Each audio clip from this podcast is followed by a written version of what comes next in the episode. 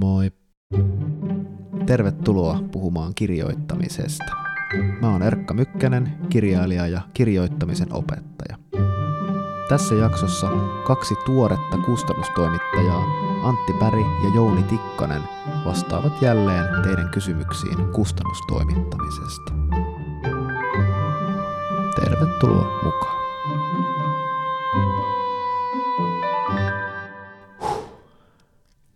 Tämä on toinen osa Kysy kustannustoimittajalta sarjassa, jossa Tammen Antti Bäri ja VSOYn Jouni Tikkanen vastaa teidän kuulijakysymyksiin kustannustoimittamisesta.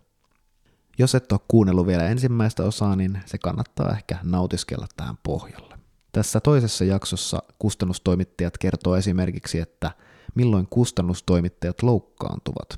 Kaduttaako jonkin teoksen hylkääminen, mistä tunnistaa, että jokin teksti kannattaa kustantaa voiko keskeneräisellä käsikirjoituksella saada sopimuksen ja haluaisivatko he itse pohjimmiltaan kirjoittaa fiktiota. Antti ja Jouni yrittää myös vastata kaikkein perimmäiseen ja ehkä tavallaan yleisimpään kustannustoimittajilta kysyttävään kysymykseen, eli mitä te oikein haluatte?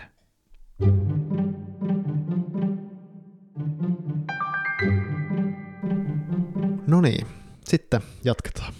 Mä otan täältä uuden kysymyksen tai numeron. Numero kaksi. Ja sehän kuuluu näin.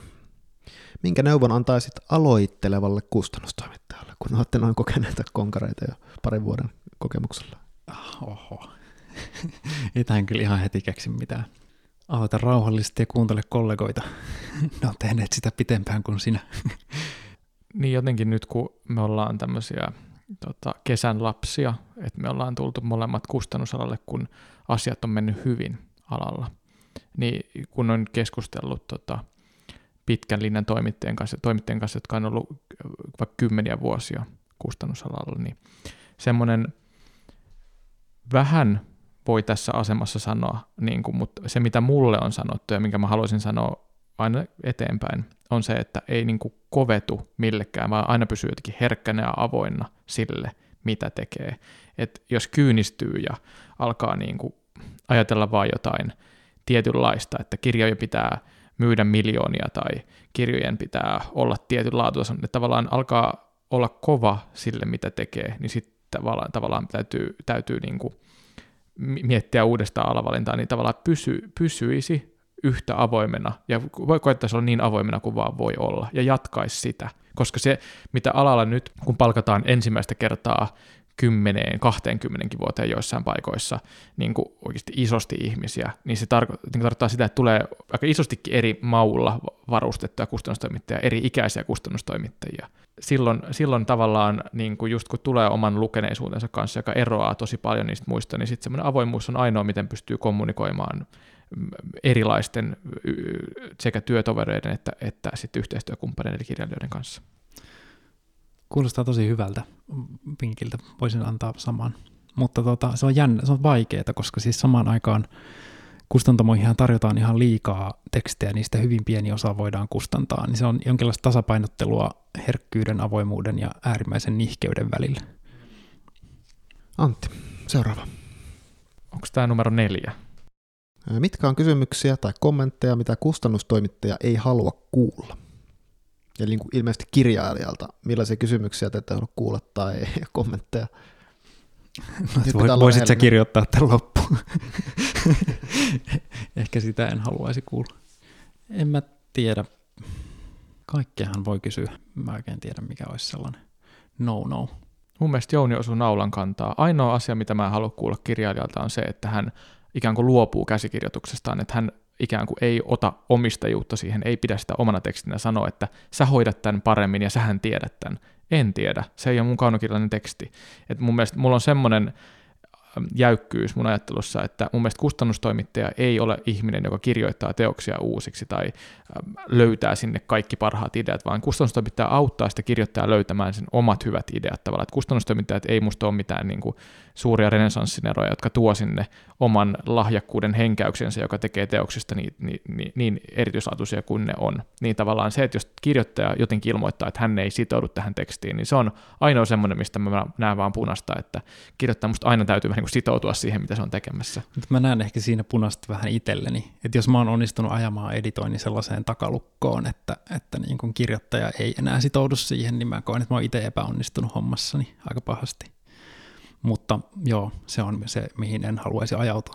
Joo, mutta siis kai nyt joku on joskus sanonut teille jotain, joka tätä ärsyttää, tai siis niin kuin, kai teillä kirjailijat hankalia ihmisiä, kyllä mä sen tiedän, niin, niin tota... Ei ole. Ei ole, kirjailijat ei ole hankalia ihmisiä. Kirjailijat on yllättävän mukavia, yhteistyökykyisiä tolkun ihmisiä. Musta se, se on ihan myyttistäkin sanoa, että kirjailijat on omintakeisia luolas, omassa luolassaan tuommoista konekirjoituslaitettansa hakkaavia ihmisiä, jotka tuo semmoisilla tuhruisilla liuskoilla omat tarinansa kustantamoon ja örisee päälle, että missä on viinat. Et ne on, niin kuin, mun mielestä kirjailijat on yllättävän raittiita, yllättävän ystävällisiä, yllättävän mukavia, semmoisia niin kuin, ihan kuka tahansa meistä. Heillä on vaan palo kirjoittaa. Ei mullakaan sellaisia kokemuksia ole. Joo, oh, okei, okay. kyllä mä nyt hyväksyn tämän sitten. Ei voi, ei voi mitään. Joudi, seuraava kysymys. 44. 44. Mulla ei ole täällä semmoista. Okei, otetaan seuraava. Laitan näköjään yhden liikaa. 23. 23. Maksaako konsultointi, kun kustannussopimus on tehty? Meinaan, että minkä verran kustannustoimittajalle saa soitella ja kysyä apua, jos oma luova prosessi sakkaa, vai onko joku eri taho, jota kannattaa konsultoida pattitilanteessa? No voisi ehkä sanoa, että siinä vaiheessa kun kustantamo on tehnyt kustannussopimuksen, niin saaja pitää soittaa niin paljon kuin ikinä kokee tarpeelliseksi. Ehkä on hyvien tapojen mukaista soittaa eniten työaikana. Se on meidän työtä vastata sitten siihen puhelimeen. Joo, aivan täysin samaa mieltä. Että, että, ja tässäkin asiassa kirjailijat on tosi hyvä tapaisia. Että mä en muista yhtään puhelua, joka olisi tullut virkajan ulkopuolella.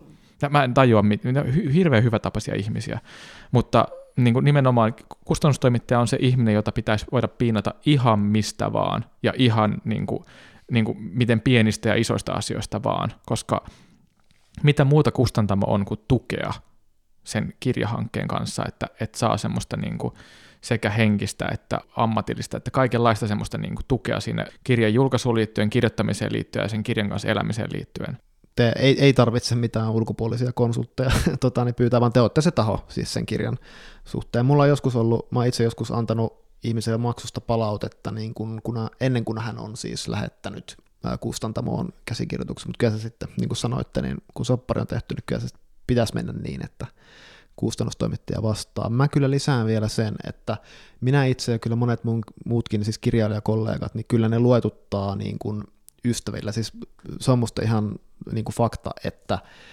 ainakin Suomessa on semmoinen kulttuuri mun tietämyksen mukaan, että ihmiset kyllä luetuttaa, kirjailijat hyötyy tosi paljon toisistaan, ja kustannustoimittaja on sitten se tietty leveli, jolle lähetetään kässäri. Tässä on varmasti erilaisia tapoja, mutta tässä on erilaisia tapoja, jos viittaa tämmöisiin ateliekriitikoihin, niin mun mielestä se rooli on hyvin, niin kuin siinä pitäisi pitää sellainen selvyys sit niissä rooleissa, että et, äh, kustannustoimittajan kanssa ikään kuin käydään sitä viimesijasta keskustelua siitä, millainen se teos on, mutta ateliekriitikoilta saadaan impulseja siihen omiin ideoihin. Että sitten se ongelmalliseksi tulee, että jos kustannustoimittaja keskustelee vähän niin kuin ateliekriitikoiden näkemysten kanssa, ja niitä on monta, ja sitten siinä on ikään kuin saman, saman teoksen äärellä semmoisia näkymättömiä varjoääniä, jotka vaikuttaa siihen, ja kustannustoimittaja ei oikein tiedä, että mihin ne vaikuttaa, ja sitten sieltä kirjailija vaan sanoo, että no ei, kun toi oli itse asiassa sen Haamulukia ykkösen mielestä aivan huono, huono juttu, ja sen mä poistankin sitten, ja sitten Haamulukia kakkonen sanoi, että täällä pitää ehdottomasti olla tätä, ja että sitten tavallaan niin kuin hankalaa tuo kommunikaatio on silloin, että jos ne kaikki ikään kuin äänet on samassa pöydässä, että et vähän niin kuin, että jos kustannustoimittajakin olisi viisi siinä ja kaikilla on oma näkemyksen, niin kirjailijalla olisi varmaan ihan hirveetä, kun kaikilla on kuitenkin vähän semmoinen, että no mennäänkö tonne tota etelään, ei kun mennään pohjoiseen, ei kun lopetetaan kulkeminen ja istutaan alas. Hyvä. Sitten numero viisi. Kiinnostaa äskeisen pohjalta tota, teidän vastaus tähän kysymykseen. Milloin kustannustoimittaja loukkaantuu? Ja onko niillä kusteilla omat kustannustoimittajien tietoverkot, missä juoruilevat toisilleen rasittavimmat kirjailijat, joiden kanssa ei kannata tehdä töitä? Milloin loukkaantuu? no mä en ole ehkä loukkaantunut kellekään kirjalle. Toisaalta mulla on hyvin vähän aikaa, että ehkä mä vielä ehdin loukkaantua jollekin. Ja Anttikin sanoi nyt vaan tähän, että kirjailijat on ihan ihan ei koskaan. Ei, tota, Mä luulen, että kysymys on paitsi siitä, että niin kuin ajasta. Että mä, oon viet, mä oon viettänyt sen verran vähän aikaa nyt kaunokirjallisuuden kanssa. Ja sitten varmaan mä loukkaantuisin jostain sellaista, mikä menee minuun henkilönä. Mm. Mutta yleensähän me puhutaan siitä tekstistä. Ja siihen ei ole tarpeen mennä.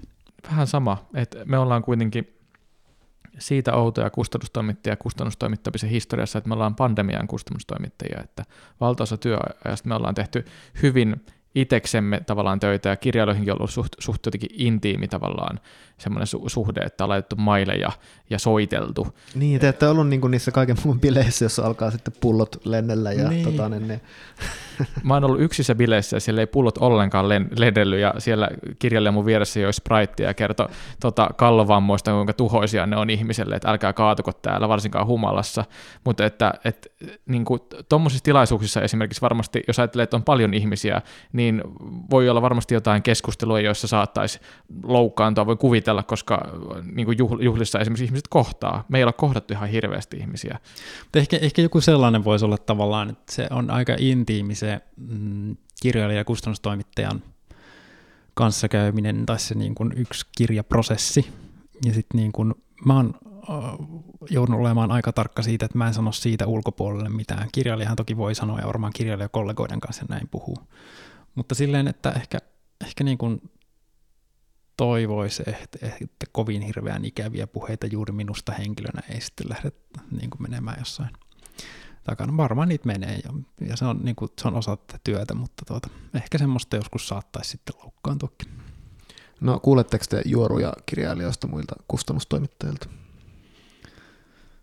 Mikä on juoru? Kyllä me puhutaan siis kirjailijoista äh, ihan niin kuin nyt etäaikana varsinkin niin kuin – työpaikan Teams on se paikka, jossa, jossa niin kuin heitellään, siellä chattaillaan ja sitten välillä on tietenkin kokouksia, joissa puhutaan kaikista jutuista. Joo. No onko siinä semmoinen paineiden purkamisen fiilis, että kaikissa työssähän tarvitsee sitä, että ollaan, pidetään sen asiakkaan kanssa hyvät välit ja sitten tullaan niin kuin sinne kahvihuoneeseen, että vittu mikä kusipäähän, niin on, kai siellä jonkin verran on tuommoista venttausta. No on sitä, on sitä mun mielestä niin kuin on, on sellaisten niin kuin vaikkapa tosi pahojen deadline-piikkien jälkeen, niin joo, kyllä, mutta ei se, niin kuin, ei se mun mielestä ole mikään paha juttu sinänsä, että niin kuin ei, ei, se ole, ei se ole mikään sellainen asia, jossa niin kuin kirjailijoiden nimillä lähettäisiin koskaan minnekään ulospäin puhumaan. Siis myös työyhteisössä täytyy tietää, projektit voi vaihtua vaikka silleen, että meillä on niin kuin yksi kustannustoimittaja niin kuin, alkupuolella ja toinen loppupuolella, siinä täytyy tiedon liikkua, että minkälainen tämä ihminen on, minkälaista sen kanssa on tehdä työtä ja niin päin pois. Se on niinku ihan mun mielestä tosi normaalia työyhteisön kanssa käymistä. Sisäistä viestintää. Kyllä. Joo, ja tuossa puhuttiin niistä ikään kuin juoruringeistä, niin mä koin kyllä pientä kiusal... niin tuntuu kiusalliselta, jos mä kuulisin tavallaan jonkun toisen niin kuin kustannustoimittaja kirjailijan suhteesta ilman, että mulla on niin kuin tavallaan tarve sille tiedolle, koska kun ne suhteet on todella intiimejä, tarkoitan tällä sitä, että siellä jaetaan niin kuin myös suruja ja murheita ja niin kuin siviilielämä ikään kuin juttuja, että saataan kertoa toimeentulosta, perhetilanteista, semmoisista vaikka terveydestä, semmoisista huolista, jotka ei ihan välittömimmin liity siihen tekstiin, mutta jotka on ihan hyvä tietää siinä niin kuin pro- prosessin myötä, niin semmoisista asioista niin kuin mun mielestä mitä vähemmän on niin kuin tavallaan ke- kertoo, niin on sen parempi sikäli, että mun mielestä kun, kun se tieto on niin yksityistä monesti eikä liity välittömästi siihen hankkeeseen, niin mun mielestä tuntuisi vähän sen kirjailijan luottamuksen pettämiseltä, että jos sitten kailottaisi sitten puhelimeen, että no tämä kirjailija on just nyt sairastunut tai että, että se on silloin kova avioero käynnissä, että se on kyllä nyt ihan tavoittamattomissa, että, että totta kai niin kuin hienotunteisesti asioista voi totta kai mainita, jos se vaikka vaikuttaa johonkin niin kuin kommunikaatioon, että, ei, niin kuin, että osataan olla jotenkin hienotunteisempia kuin normaalisti ja näin, mutta niin kuin, kun tämä on vähän semmoinen, just Jouni mainitsi aikaisemmin sanan sielunhoito, niin että tähän liittyy vähän semmoinen, kun sielunhoitoon liittyy ripin käsite, ainakin tämmöisessä luterilaisessa maailmassa, että niin kuin kuka tahansa voi ripittää tykkelle tahansa ja kaikkien pitäisi niin kuin kantaa se sydämessänsä, niin mä näen, että tuossa tota, kustan, kustannustoimittaja kirjailijasuhteessa on jotain semmoista ripille omaista, että kustannustoimittaja tallettaa sen sydämeensä ja kantaa sen mukanaan. Totta kai tämä kuulostaa tosi jalolta ja idealisoidolta, että kyllä sit joskus eh, niin kuin saattaa sanoa, että menipä sen ihmisen kanssa tiukoille, mutta noin on musta taas tavallaan niin kuin normaalia työpuhetta, että vaikka että tämä, eh, tämä ihminen ei pysynyt nyt deadlineissa, koska se, tämä, tämä tieto sitten tavallaan myöskin auttaa sitten niiden projektien suunnittelussa vastakin. Ja sitten Antti, ole hyvä. Täällä olisi numero 14. 14. Kaduttaako jonkun teoksen hylkääminen? Kuka, kum, onko jompikumpi teistä jättänyt Harry Potteri väliin? Ihmisen kai voidaan alkaa. Ei, en mä ole ehtinyt tehdä mitään sellaisia huteja. Ka- kamalaa sanoa, mutta mua ei, ei tuota kaduta minkään, minkään hylsyn tekeminen. Ja niitä joutuu tekemään paljon. Et niinku, et se on ihan hirveetä, mutta siis tuota, kustantamista tehdään, niin se on jännää toimintaa silleen uh, bisneksen ja, ja tai, taiteen välimaastossa, jonka on oltava kannattavaa. Niin, niin tota, mä jotenkin nyt antanut itselleni luvan ajatella, että mun ei tarvitse olla liian herkkä tekemään kustannuspäätöksiä. Tai niin kuin, että semmoinen, no ehkä kyllä sitä myös kollegat on niin kuin yrittäneet, vanhemmat kollegat niin kuin kouluttaa sellaiseen perusnihkeyteen siinä. Et niin. Ja se arvo on siinä siis se, että että niin kuin tulee varmasti sitten niin kuin tosi perustellun tuntuisia julkaisuja. Niin, niin, se, että niin kuin, ja, ja tietenkin niin kuin kustannuskynnys on eri kohdassa erityyppisille teoksille.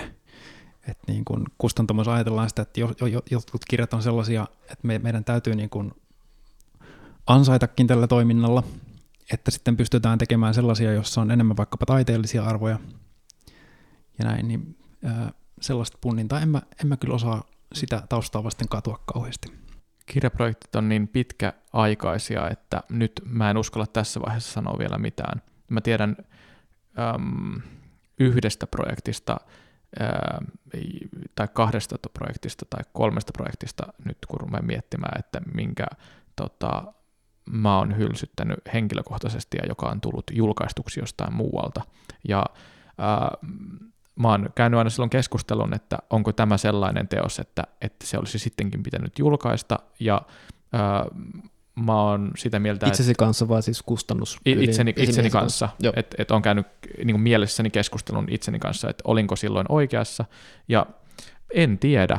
Silloin musta tässä vähän sekoittuu se, että kustantamolla onkin omat linjansa, ja joku teos, jos joku kustantaja siihen miellistyy ja toinen mielistyy, niin se ei tarkoita, että se teos on absoluuttisesti jotain, vaan se, että se kustantaja uskoo siihen. Ja kun tämä on uskoon perustuva ala, niin saattaa olla, että joku hyväkin teos saattaa olla paremmissa käsissä just nimenomaan siellä, tämä aina onkin paremmissa käsissä siellä, missä siihen uskotaan. Ja sitten jos kysytään, että ö, olisiko sinun pitänyt uskoa tähän teokseen, niin sitten se on vähän sellainen oman tutkiskelun paikka, että jos ei vaan jostain syystä se ei niin sovellu siihen julkaisuohjelmaan, että, että meillä on tämän tyyppisiä tosi paljon, tai äh, on, on niin, että, että se vaan ei jotenkin nimenomainen se teos ei sytytä, niin sitten se ei vaan sytytä.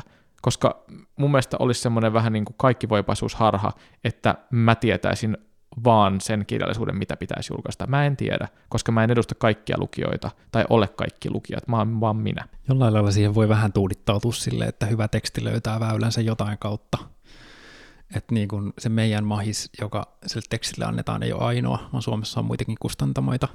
Ja, ja sitten niin, kun, niin ei ole käynyt vielä, että olisin, olisin niin kun katunut kovasti jotain, mutta sen sijaan on käynyt niin, että mä olisin jostain halunnut tehdä kustannussopimuksen, mutta se onkin ehtinyt mennä toiseen taloon.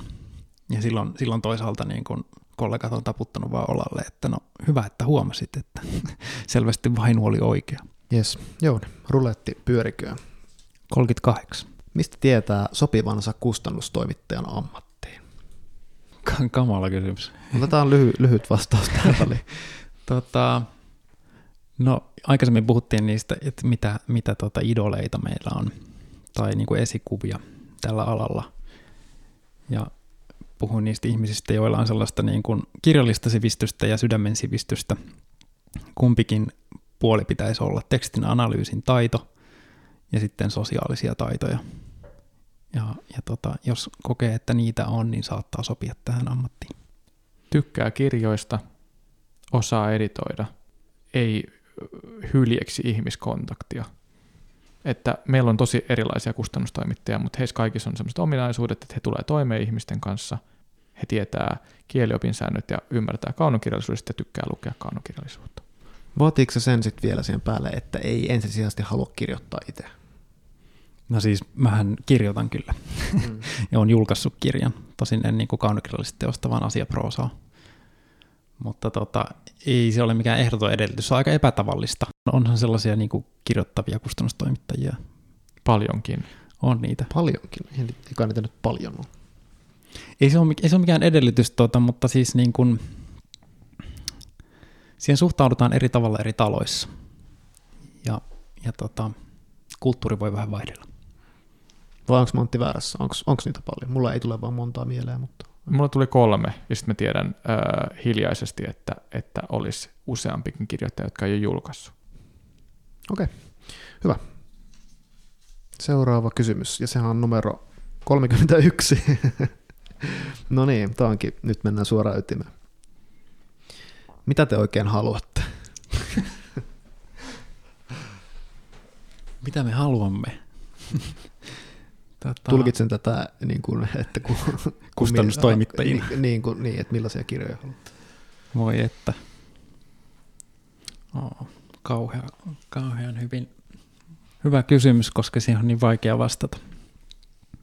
Musta mä en tilaa mitään maailmalta, vaan maailma tuo mulle ihmeitänsä esille, että, että niin kun kustannusalalla on semmoisia ilmiöitä, joita pyritään toisintamaan tai uskotaan, että nämä voisi toisintaa, kuten vaikkapa Harry Potter, että missä on se seuraava Harry Potter. Tai nyt meillä on erittäin myyty semmoinen äh, viihteellisen äh, romaanin taiteja Lucinda Riley, joka just, justiinsa edes meni, niin missä on seuraava Lucinda Riley? Ja näihin kysymyksiin ei ole mitään selkeää vastausta, että missä se on, koska yleensä se jokin mystinen, mitä halutaan etsiä, niin se ei ole ikinä siinä samassa suunnassa, vaan se on jossain ihan omassa suunnassaan. Ja sen takia me ei voida tietää, mitä me halutaan. Ja sen takia mun mielestä on vaarallista tilailla, että tota, tota ja tota. Vaikka totta kai kustantamisen kaupalliset lainalaisuudet on jonkinlaiset. Esimerkiksi äh, dekkarit myy niin kuin, yllättävän paljon niin kuin yllättävän moni tavallaan, että tarkoitan siis sitä, että dekkareiden myynti keskimäärin on, on suurempaa kuin vaikkapa runokokoelma, tämä tiedetään, mutta se ei ole, muist, tämmöiset on niin kuin, niin kuin isot lait, mutta että mitä mä just nyt haluan, se riippuu siitä tilanteesta, että mitä kustantamoon on just nyt tarjolla, ja mitä kustantamoon on just nyt tarjolla, riippuu siitä, mitä ihmiset just nyt kirjoittaa.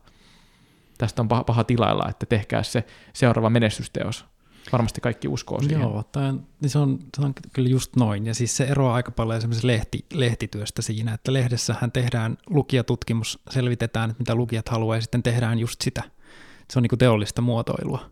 Mutta tämä on sillä lailla, että me ollaan riippuvaisia siitä, mitä kirjailijat tekee kuitenkin. Mutta tietenkin niin kuin, ää, jos sitä ajattelee siitä näkökulmasta, että mitä minä haluan silloin, kun, silloin kun niin kuin luen saapuvia käsikirjoituksia, että mitä, mitä haluaisin löytää. Lähinnä haluaisin jonkun sellaisen tunteen, että tässä on jotakin, mutta sitä on ihan älyttömän vaikea sanallistaa, että mikä se jokin on, kun se voi vaihdella ihan älyttömästi. Jollain lailla toivon, että minut yllätetään jollakin, mitä en osannut ollenkaan tilata. Joo, se, on, se on, riippuu niin monesta asiasta, että mä en itse välttämättä esimerkiksi aiheesta olen niin kovin kiinnostunut. Tai jos vaikka miettii mun omaa romaania, joka on niin kuin tavallaan nuoren miehen kehityskertomus, ja sitten niin varmaan sitten vaikka nuoria miehiä kiinnostaa se, niin mä en välttämättä ajattele niin, koska mä ajattelen, että se sisältö on oikeastaan siinä kielessä ja havainnon tasossa tavallaan, joka, joka on paljon vaikeampi määriteltävissä, että mikä siinä on niin kuin se, se juttu. Ja sitten vielä tuohon Antin aikaisempaan pointtiin, niin Harry Potterkin oli asia, jota ei silloin mitenkään odotettu tai toivottu. Se oli ihan semmoinen, että mitä, mitä tämä paska on, että joku niin kuin sisäoppilaitos ei ole ummehtuneempaa niin kuin tota, miljöötä siis, ja et se kesti paljon niin kuin tavallaan aikaa, että lukijat ja kustantamot löysi sen, että tämä on nyt tämmöinen ilmiö, jota oikeasti toivotaan. Ja ei ole toista Harry Potteria, ei ole mitään toista niin kuin velhokoulua tai, tai edes taikasarjaa, joka olisi yhtään samassa asemassa. Antti, mennään eteenpäin. Numero 21. Kirjoittiko Ville Repo Kalle Päätalon kirjat Kallen ideoiden perusteella. Eli kuinka iso osa, eli kuinka iso osa kirjailijan tekstistä voi olla kustannustoimittajan kynästä ja silti voidaan pitää sitä kirjailijan teoksena. Ville Repo oli siis Kalle Päätalon kustannustoimittaja, eikö niin? Joo, mä ymmärrän, että Kalle Päätalon tapauksessa tota, oh, kustannustoimittaja etenkin veti henkseleitä aika paljon tekstin yli, eli poisti sieltä materiaalia. Mutta kyllä mä ajattelen, että Kalle Päätalonkin tapauksessa Kalle Päätalo on ollut se luova voima, joka on ennen kaikkea luonut kirjan maailman. On se myös luonut kaikki henkilöhahmot ja näin. En, en mä pidä millä, missään tapauksessa niin kuin Ville Repoa niiden, niiden kirjoittajana. Mutta siis tota, se, mihin minä pystyn kommentoimaan tekstejä omassakin roolissani aika paljon, mutta mä en pysty sen kirjallisen maailman luomiseen. Et se on aina, se tulee aina kirjailijalta. Ensinnäkin Kallelle terkut, kiitos kysymyksestä. Mä sain tästä ennakkovaroituksen. Mutta mitä tulee kustannustoimittajan rooliin, niin musta me ollaan sivuttu sitä tässä, että kustannustoimittaja ei kirjoita teoksia uusiksi. Se ei ole kustannustoimittajan työ. Jos se on, niin sitten kustannustoimittaja toimii ikään kuin haamukirjailijana. Se ei ole musta se työnkuva. Ja se, jos ajatellaan niin kuin realistisesti, niin se ei myöskään voi olla sitä, koska kirjo- läpikirjoittaminen vie hirveästi aikaa, ja kustannustoimittajalle ei ole aikaa kirjoittaa teoksia uusiksi. Että tavallaan nykykustantaminen ei ole sellaista, että käytän kaksi kuukautta siihen, että minä ährään tämän yhden teoksen parissa. Ja jos hanke on sellaisessa kunnossa, että kustannustoimittajan pitäisi se kirjoittaa tota, uusiksi, niin sitten tarkoittaa sitä, että se ei ole valmis julkaistavaksi, ja tämmöisiä kirjoja ei, sit, kustantajalla on oikeus myös pidättäytyä julkaisemasta tällaisia kirjoja. Hyvä, kenen vuoro on seuraavaksi? Varmaan mun 41. Mistä sen sitten tunnistaa, että joku teksti on kustantamisen arvoinen? Tätäkin me ollaan ehkä jo sivuttu. Se on hyvä, se on hyvä. Pysytään, pyöritään tässä tota, niin, niin, yhä hetki. Se on hyvä teksti, siitä sen tunnistaa. Mistä tunnistaa sen, että se on hyvä? Kun siitä itse tykkää. niin, se on, just, se on tosi subjektiivista. Se, se herättää minussa jotakin. Ei siihen varmaan ole Mutta mitä väliä, että se sussa herättää jotain, kun se menee lukijoille? No, koska minä olen se, joka sen joutuu arvioimaan, niin minusta sen täytyy herättää. Ja sitten siinä on silleen väliä, että tota, uh, no, tässä on niin kuin lehtimaailman, meillä on molemmilla samaa taustaa vähän, niin tässä on käytetty tämä lehtimaailman ja kustantamoiden vertailua. Lehdissä on semmoinen juttu, että kaupallisesti se perustuu siihen, että on tietty määrä tilaajia, ää, vakitilaajia, ja sitten lehteä tehdään niille. Sieltä saadaan rahaa. Mutta kun kirja julkaistaan, niin se pitää joka, joka ikinen kirja, joka ikinen nimike pitää tavallaan myydä erikseen. Voi olla tietenkin, että niin on tunnettu kirjailijan nimi tai dekkarisarja tai jotain muuta, saadaan vähän niin kuin lehden tyyppistä sarjallisuutta siihen. Mutta lähtökohtaisesti joka ikisen kirjan niin kuin pitää onnistua ää, erikseen, ja se tulo, luo sellaisen niin kuin jutun, että kustantamossa pitää aina joka ikisen portaan kustanta, kustannustoimittajasta kustantajaan, markkinointiin, viestintään, joka portaan pitää innostua siitä.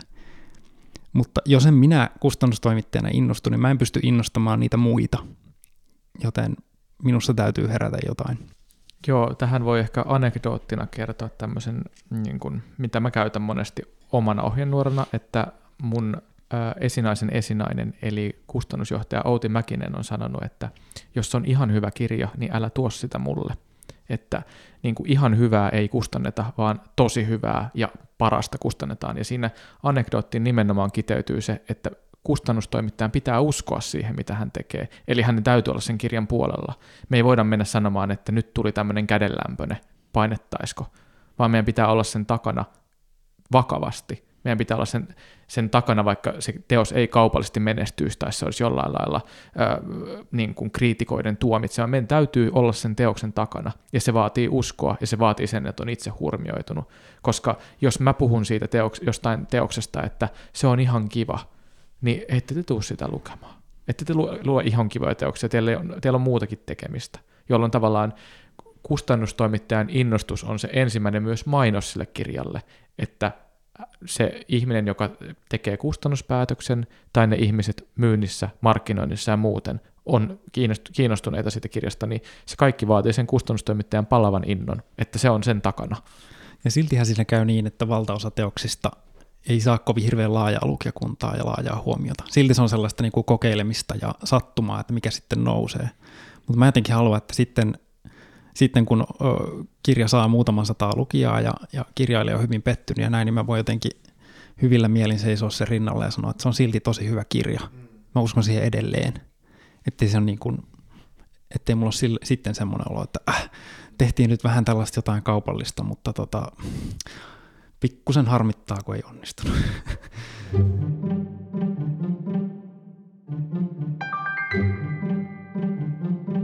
mennään eteenpäin. Ja täällä on tämmöinen kuin 25. Miten kannustat jatkuvasti myöhässä oleva kirjoittaja niin, että hommat etenee? Joku voisi kertoa tämän mulle, että miten, miten se tapahtuu. tota, no ei, mä en tietenkään niin kuin pysty hirveän paljon vaikuttamaan niihin, että kirjoittamisessahan se, että se vaatii aikaa ja aika vaatii rahaa. Ja, ja tota, se on semmoinen niin olosuhde, johon ei välttämättä kustannustoimittaja pysty suoraan kovin paljon vaikuttamaan. Tarkoitat siis, että, että niin kuin kirjailijat, ei, niillä ei välttämättä taisi ihan aikaa siis kirjoittaa, jos niillä pitää tehdä muutakin töitä. Siis no tyyppistä. joo, näinkin voi käydä. Tai siis silleen, että näkee, että tuota, meillä on joku tietyt deadlineit, mutta on erittäin paljon niin kuin hyviä inhimillisiä selitystekijöitä sille, että se ei vaan valmistu siihen mennessä. Ja tota, paha Eli ei, voi, ei voi kannustaa. Paha, paha, no voi tietenkin joo, mutta paha silloin on sanoa silleen, niin kuin, että sun pitäisi puristaa itsestäsi enemmän. Viime kädessä sitten niin joudutaan lykkäämään teoksia, mutta tota, mm, miten sitä kannustaa. Mun mielestä deadline on hyvä muusa, että, että pidetään sellaisia niin kuin järkeviä ja niin kuin kohtuullisen tuntuisia deadlineja, jotka tuntuu niin kuin asettamishetkeltään niin kuin sopivan tiukoilta, mutta ei liian tiukoilta. Puhutaan niistä ajoissa ja sitten pidetään niistä kiinni. Mä voisin lisää pari ruusua tänne vaan joukkoon, että, että mulle ei ole ollut kenenkään kirjailijan kanssa semmoista oloa, että kaikki on mahtavaa. Et mä oon tehnyt deadlineja kelloa vasten kyllä kirjoja, mutta kaikki on ollut tosi nopeita ja sitoutuneita, että tavallaan ihmiset ei ole istunut tekstin päällä, vaan ne on tehnyt ihan täyttä häkää, jolloin semmoisessa tilanteessa ainoa, mitä mä pystyn tekemään, on olla häiritsemättä sitä niin kuin kirjoittamista, painostaa tai soitella tai muuta. Et mä tiedän, että jos on deadline lähellä, niin kaikki kirjailijat on, ne on palannut ihmeellisiin aikoihin, ja ne on tehnyt vaikkapa äh, siviiliammattinsa lisäksi sitä kirjoittamista, ja ne on kaikki tehnyt ihan yötä myöten ja tosi ankarasti, niin täytyy vaan jotenkin aina mykistyä sen sitoutumisen äärellä, että kukaan ei ole kadonnut tutkasta ja jättänyt vaan palauttamatta mun kohdalla, mutta varmasti näitä hankkeita tulee. Se on vaan tilastollinen todennäköisyys, ja sitten niitä viivästytetään. Ei meillä ole mitään, niin kuin, kirjaa voi viivästyttää, ja niin on tehty se ei ole mitenkään poikkeuksellista, tai niin kuin semmoista poikkeuksista se on suhteessa sääntöön, mutta se ei ole mikään ä, maailman ihme. Yes. Hyvä. Ei muuta kuin painetaan eteenpäin. Antti, mikäs numero sieltä löytyy? Kymmenen. Kymmenen. Kiinnostavaa. Monet kollegat valittavat sitä, kun saavat niin vähän positiivista palautetta ja kannustusta, siis kustannustoimittajilta, niin kysymys on, että miksi ne panttaa niitä kehujaan? Moi että. No siis siinä on ehkä, ehkä kustannustoimittaja saattaa vähän epäonnistua sitten. Mä jotenkin ajattelen, että ää, mä yritän antaa palautteena semmoisessa hampurilaismuodossa, että ensin jotain hyvää ja sitten mä selitän tunnin siitä, että mikä siinä tekstissä on parannettavaa ja sitten lopussa semmoisen ohuen sämpylän kuitenkin vielä. Mm, kiva Mutta paita. Ku, niin, kuitenkin kiva paita. niin, tota, mutta eihän, siis se, se positiivinen palaute niin kuin on tärkeää sikäli, että se pitää kirjailijan positiivisella mielellä ja, ja niin kuin, uh, saa tuntemaan, että tekstiä kannattaa edelleen kehittää. Mutta ehkä se analyyttinen palaute on yleensä kriittistä sitten kuitenkin enimmäkseen, että missä on sitä parannettavaa ja siksi siihen keskitytään. No mä ko- kommentoin aika pienellä otannalla kirjailijoita, että, että mitään patenttiratkaisua mulla ei ole asioihin, mutta mutta mä ainakin pyrin antamaan myönteistä palautetta, koska näissä jois, niin muutamissa, laskin, että mulla on parisenkymmentä projektia tässä, tässä vaiheessa uraa takana, eli aika vähän. Mutta niissä kaikissa niin ää, myönteisellä palautteella on ollut vaan myönteinen vaikutus, että ihmiset sitoutuu enemmän semmoiseen asiaan, missä he sanotaan, että he on hyviä jos mä sanon vaan, että mitä on parannettavaa, niin ihmiset myöskin kokee tulleensa torjutuiksi. Se, jos mä oon aloittanut ää, valtavalla niin kuin korjauslistalla, niin ei se yleensä johda mihinkään. Ja yleensä se, niin kuin mä pyrin löytämään kaiken myönteisen, mitä mä voin, koska tavallaan täytyyhän mun kertoa, missä ihminen onnistuu, jotta se tietää, että se vaikka jättää koskematta sen, ne kohdat, tai se osaa arvostaa niin kuin siinä, kun hän muokkaa, että jotain pitää myös säilyttää.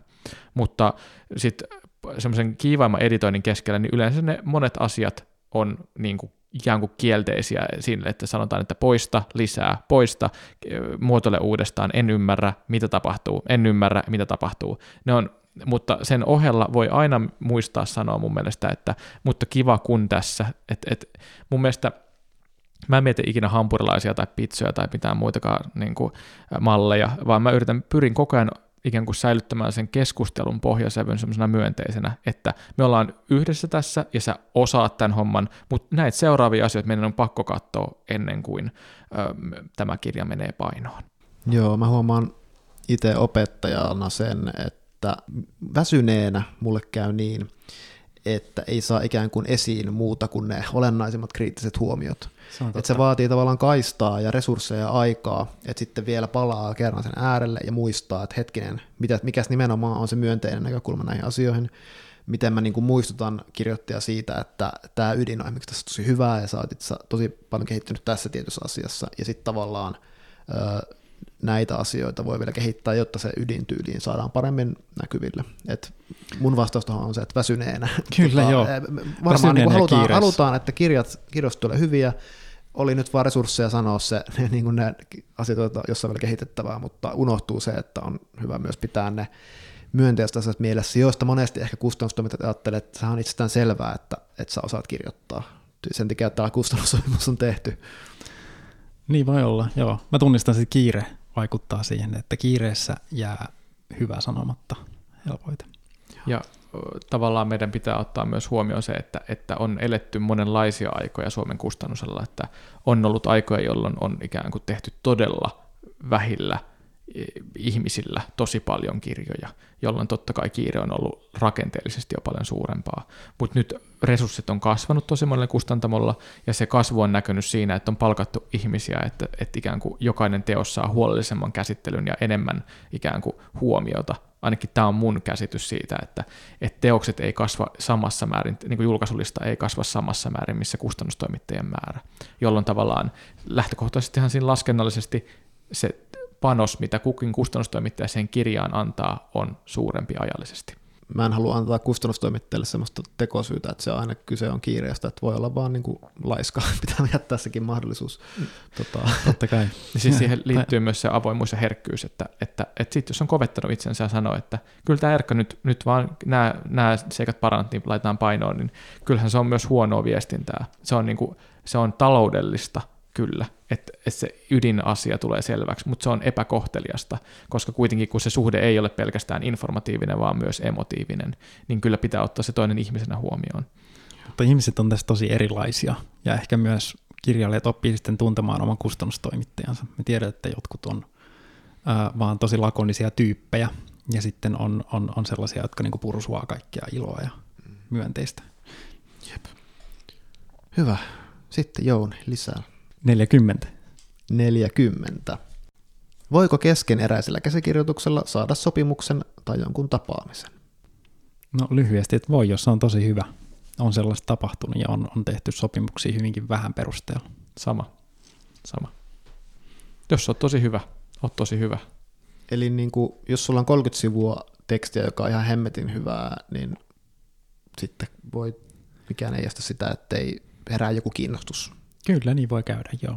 Mutta kyllä se sitten saa olla aika poikkeuksellinen ehkä. Tai kirjoittaa jotain muuta sellaista tietoa, jonka perusteella voidaan olettaa, että se selviytyy sen kirjan loppuun saattamisesta. No miten nyt sitten kuulijan pitäisi tästä ajatella, että pitäisikö se nyt ajatella, että okei, eli mä panostan nyt 30 tosi hyvän sivuun, vai että kyllä mä nyt kuitenkin teen sen valmiin käsikirjoituksen, mitä kuitenkin virallisesti kustantamot pyytää. Tämä on tämä keskustelu, joka väitän, että tämä on vähän niin kuin jonkinlaisessa murroksessa tämä, että vaikka Kosmos Kustantamot on tehnyt sitä, että, että niin kuin ne sopii tekee aika pienestäkin jo kustannussopimuksia, niin kuin vaikka Emeli ja Sjöholmin kanssa, tai pyydetään kirjoittajia kirjoittamaan ja sitten työstetään alusta alkaen, tai sitten tämä vähän niin kuin vanha malli, että, että kustantamot pyytää mahdollisimman valmiita kokonaisia käsikirjoituksia, niin mitä, mihinkä nyt kannattaa ihmisen pyrkiä? Ei ole olemassa mitään uutta ja vanhaa mallia. Aina on pyydetty myös kiinnostavilta tyypeiltä tota, käsikirjoituksia. Niin kuin tiedän, että, että se ei ole niin tämän ajan ilmiö, vaan se on ihan, ei nyt ikiaikainen, mutta käytäntö alalla. Ja e, e, kirjoittaja, kirjoittamiseen oppii kirjoittamalla ja lukemalla. Jos olet kirjoittanut ja lukenut tosi paljon, niin sä tunnistat sun tekstin ainutlaatuisuuden, niin tai sun näkökulman ainutlaatuisuuden, niin mikä siinä tarjoamaan, että se tavallaan vaatii semmoista tietynlaista myös itsetuntemusta, että osaa verrata itseään muihin, ja se on hirveän vaikeaa. Se on aivan kamalan vaikeaa. Joo, siis pakko myöntää, että vaikka mun esikoisteos, niin äh, kun mä lähetin 40 liuskaa lyhyitä novelleja kustantamoihin, niin se, mä vaan niin kuin tiesin, että kyllä tästä näkee, että tämä on niin kuin, että kiinnostaako tämä vai ei. Mun oma vastaus monesti tuohon on se, että, että näkeekö siitä, mikä se on, niin kuin siinä määrin, että sä et pysty enää ehkä omin voimin saamaan sitä enemmän siitä näkyviin. Niin sillä ei ole väliä silloin, onko se 300-sivuinen NS-valmis tarina, vai onko se niin kuin 30 sivua tekstiä, jossa hehkuu joku valmis kypsäkielellinen maailmankuvallinen näkemys, jonka potentiaali herättää innostuksen jossain kuvitellussa lukiessa. 30. Miksi kustannustoimittajat on niin huonoja? okay. Tämä jatkuu. Ette välttämättä te, mutta useat. Mä kysyin tähän tarkennusta. Kysyjä kertoi, että lähinnä tietopuolella, niin omalla niin kun kavereenkin kohdalla, niin on siis ollut sellainen kokemus, että ei ole tullut yksinkertaisesti hirveästi niin kuin korjauspyyntöjä. Että on tullut, niin kuin, että on ollut sellainen fiilis, että, että tota, ei tullutkaan juuri mitään muutoksia ja on tullut sellainen olo, että onko ne niin kuin laiskoja. Ja, ja tota, kirjoittaja vielä jatkaa, että kohdellaanko kirjailijat jotenkin silkkihansikkaan vai ovatko ihmiset vain laiskoja? Ei, ei kyllä, mutta mä mietin just, että tuli, tuo tuli tietopuolelta. Tietopuolella on niin monenlaista kulttuuria ja se voi riippua vähän siitä, että minkälaista niin kuin kirjoittamisen lajia kirjoittaja on edustanut. Mutta on aika hiljattainen juttu esimerkiksi, että tietopuolella on alettu niin kuin panostaa enemmän semmoisen kertoman tekstin editointiin esimerkiksi. Ja siellä on, voi olla vähän semmoinen niin kuin ehkä stilisoiva kulttuuri joissain paikoin, ei kaikissa taloissa, ei esimerkiksi Södikalla – mutta tota, ja tämä tarkoittaa siis sitä, että lähinnä kiinnitetään huomiota kielenhuoltoon. Niin, ja... kielenhuoltoon ja sellaiseen niin kuin, äh, vähän ehkä poistetaan ylimääräistä ja laitetaan vaan homma jotenkin niin kuin järjellisesti kasaan ja näin päin pois ja julkaistaan.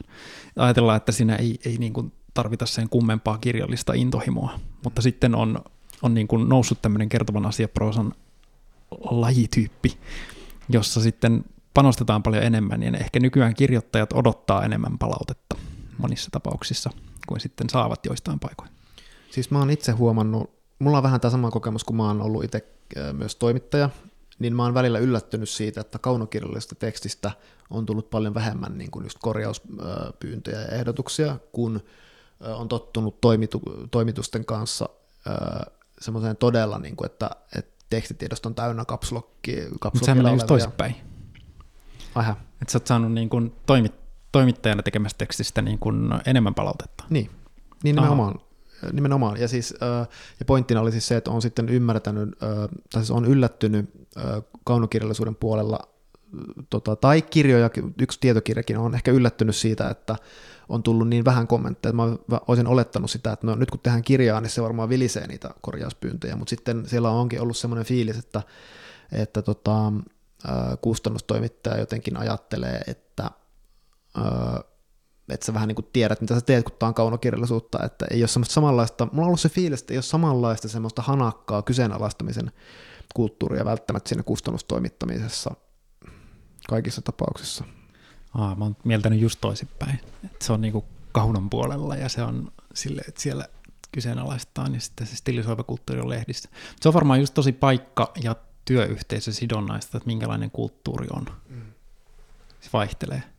Niin, mä mietin sitä, että, että mun mielestä jos ajatellaan kustannustoimittajan työtä, niin se on tosi läpinäkymätöntä, läpinäkymätöntä että sitä ei mun ö, kukaan esihenkilö ei käytännössä oikein tiedä, mitä mä teen niin kuin mm. päivittäin. Mun olan yli ei katso kukaan. Ja katsoa, että teenkö me paljon merkintöjä, vähän merkintöjä, intensiivisesti, laiskasti, jolloin tavallaan... Me jaetaan niitä kyllä keskenämme välillä, että minkä, mitä sä kommentoit, mm. ihan vaan silleen oppimismielessä. Mm. Joo, siis niin kuin koulutus erikseen tavallaan, että meillä on koulutuksia siitä varten, että, että me katsotaan, miten kommentoidaan. Että ei ehkä tuommoista niinkään tuu vierelle katsomaan, vaan meillä on sitten erillisiä koulutustilaisuuksia.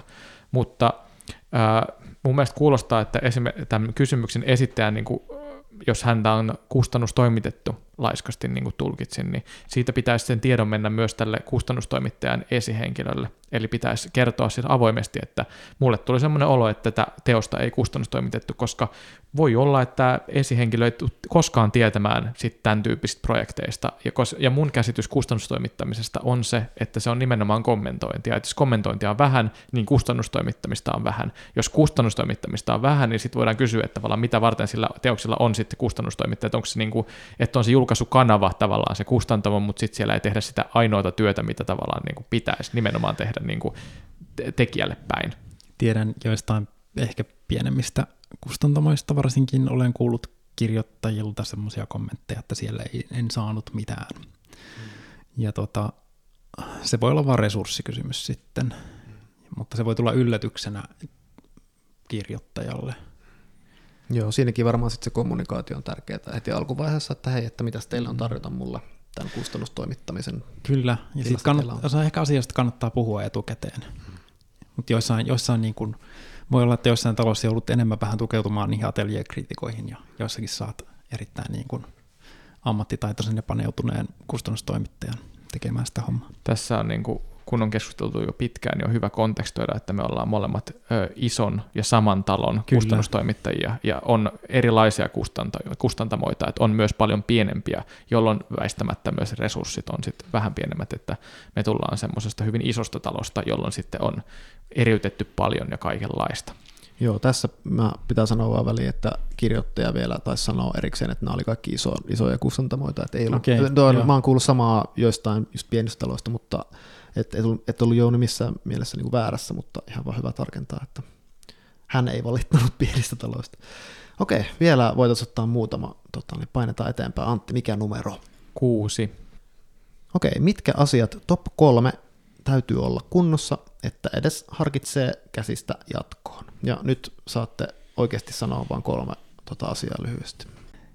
No jos tälleen niin kuin summaisi, niin sisältö, rakenne ja kieli. Mm meininki, tyyli ja äh, lajityyppi. Meininki, tyyli ja lajityyppi, joo. Jes, hyvä. Sitten eteenpäin. Kenen vuoro? Mä oon ihan alan olla ihan sekaisin. Mulla varmaan joo. 24. Voiko kustannussopimusta saada realistisesti, jos ei ole julkisuudesta kautta somesta kautta jne tuttu? Julkaistaanko kirjoittajia, joiden taustaa kusti ei tunne? Eli sopimus vain kässärin perusteella. No ehdottomasti kyllä.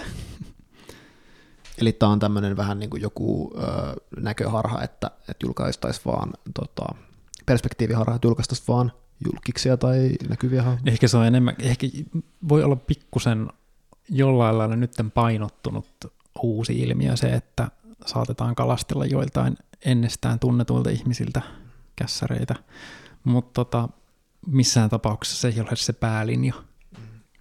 Ja siis kun se on myös aika ymmärrettävää, että yleensä ihminen on tehnyt jotain muutakin, jos se on sitten päässyt siihen pisteeseen, että se kirjoittaa hyvän kirjan tavallaan, että se on aika harvinaista, että ihminen ei tee mitään näkyvää ja sitten kirjoittaa hemmetin hyvän kirjan. Joo, me, siis oli Södikan esikoiskirjailijoiden tapaaminen, sitten me alettiin katsomaan sitä, että minkälaista porukkaa tämä on. Ja sitten huomattiin, että aikamoinen, aikamoisen korkea koulutustaso esimerkiksi. Onko tuossa sitten riskiä, että, että siinä on joku semmoinen kuplautuminen tai semmoinen, että ei sitten nähdä niitä, siis tyyliin, että on nyt vaan tämmöistä elitin puuhastelua tai kirjallisuus. No onhan siinä se riski, totta kai. Ja siis niinku, se on mun mielestä se on joka ikisen kustannustoimittajan kohdalla. Kaikki kustannustoimittajat mun käsittääkseni on kouluttautuneet yliopistossa esimerkiksi. Useimmat opiskeleet, opiskeleet kirjallisuutta. Ja lukee tosi paljon, kun taas kirjoja tehdään semmoisille, jotka saattaa lukea yhden kirjan vuodessa osaako mennä siihen semmoisen lukijan maailmaan ja valita niitä kirjoja, jotka merkitsee heidän näkökulmastaan. No osaako? Toi on musta olennainen kysymys. Siis ei, ei mulla ole mitään selkeää vastausta siihen, mutta... Mä koen on... aina siinä kyvyttömyyttä, mutta tota, mä luulen, että me kaikki koetaan. Niin, jos puhutaan yleisöistä, joita me ei tunneta, niin totta kai ne on haastavimpia. Että me julkaistaan jollekin kasvottomalle porukalle, jossa voisi potentiaalisesti olla lukijoita, niin sehän on kaikkein kaikista haastavinta, että yleensähän ihmiset kirjoittaa sellaisille ihmisille, joista, joita he jollain lailla tuntee tai joita he itse ovat. Eli kirjat on keskimäärin aika keskiluokkaisia.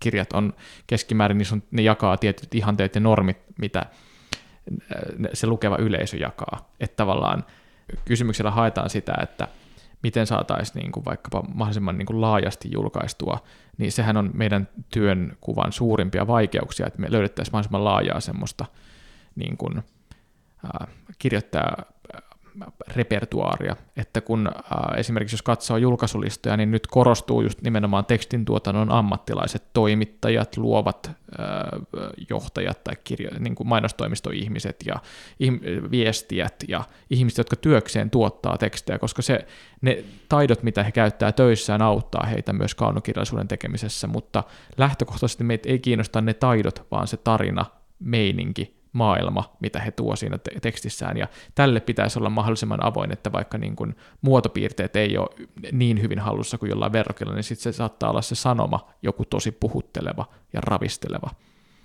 Mutta on tuossa pointti silleen, joskus äh, Malkavaara Lauri sanoi jossain some-keskustelussa semmoisen sivuhuomion, että työläiskirjailijoita on, mutta ei ole työläiskustannustoimittajia. Et niin kun, se on vähän semmoinen, niin kun, että tähän rooliin on ehkä vaikea tulla ilman opintoja joltain alalta, ja sitten se vaikuttaa siihen, mitä me valitaan. Okei, nyt tulee vielä viimeinen kysymys. Nyt tämä loppuu. tota, niin, niin, ää, ei oteta numeroa, vaan mä itse valitsen sen täältä. Kysymys kuuluu näin. Mikä teksti viimeksi imaisi mukaansa niin, että tiesit, että Juman kautta nyt lähtee?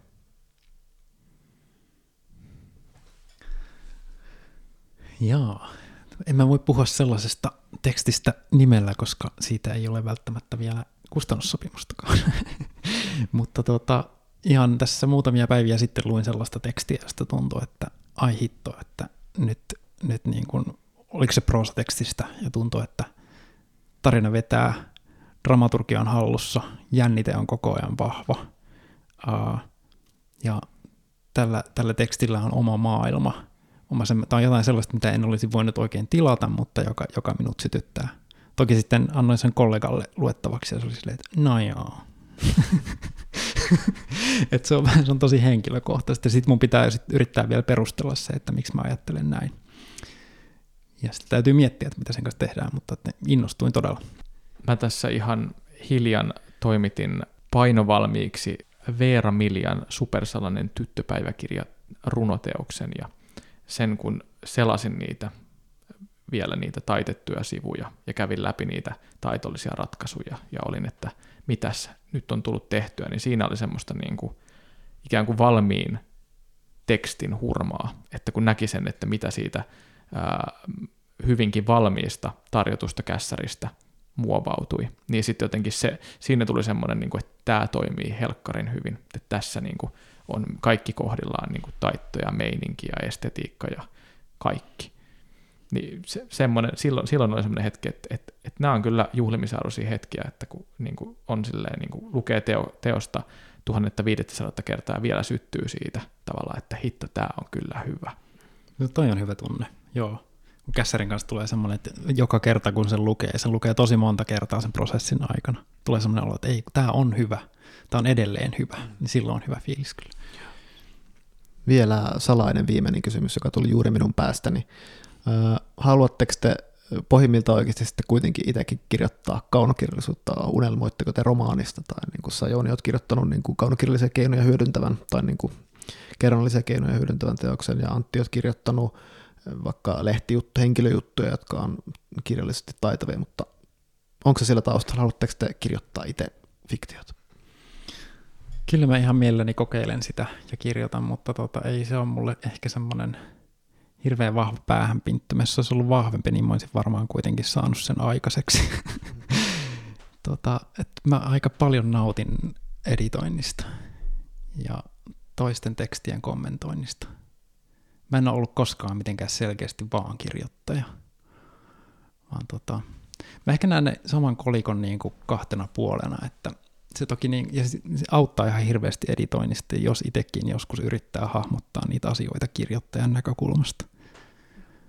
Mutta ja tota, mm, joo, on mulle tarjottu myös sopparia, mutta mä en halunnut sitä tehdä, koska haluan itse uskoa siihen, että te kirjasta tulee hyvä. tarjottu sopparia siis käseksin perusteella. Niin, tai jonkun palasen, joo. Niin just, tota, mutta et kokenut, että olet vielä en, valmis. En, joo, ei. Se on vähän sellainen haluan tehdä hyvää, missä roolissa sitä ikinä teenkään. E. Valkoisen siis heteromiehen jorinoitaan niin kuin kirjojen sivut täynnä. Mä en halua olla yksi, joka täyttää tavallaan. Mä äh, tota, en mitenkään sukupuolita tai normita proosaa, mutta mä en halua olla yksi tavallaan sen kuuluimman äänen edustaja. Tavallaan, että se mun, mun näkökulma on aina jossain teoksessa väistämättä. Musta se ei, mun näkökulma ei ole kiinnostava. Ja onko siis sit valkoisen heteromiehen näkökulma, jos sulle tulee semmoinen kässäri, niin ajattelet sitten, että tämä ei ole kiinnostava, koska se on valkoisen heteromiehen? Ei väistämättä, mutta niin kuin, monesti niin kuin mä mietin, että onko tämä tarina kuultu jo, ja tavallaan jos mä kirjoittaisin, niin mun tarina olisi kyllä kuultu. Se ei ole hirveän omintakeinen eikä mitenkään kiinnostava. Joo. Ehkä toi on mullakin aika paljon esteenä. Et sitä, mä varmaan sitä on aika lailla editorina aika kriittinen luonne. Sitä käyttää paljon, paljon niin kuin, lukee tekstejä miettien, että miten niistä saisi parempia.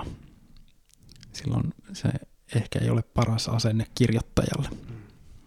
Mutta toisaalta täytyy vielä huomauttaa tähän niin kuin podcast-lähetyksen loppuun, että kuitenkin valtaosahan niin kuin tuntuu, että kirjailijoista ainakin valtaosa on kustannustoimittajista ainakin valtaosa on, ja lukijoista valtaosa on naisia, että tässäkin me puhutaan vähän niin kuin vähemmistönä suhteessa siihen keskivertoon. Yes. Hyvä. Hei, kiitos teille maraton vierailusta. Kiitos. Kiitos. Näin.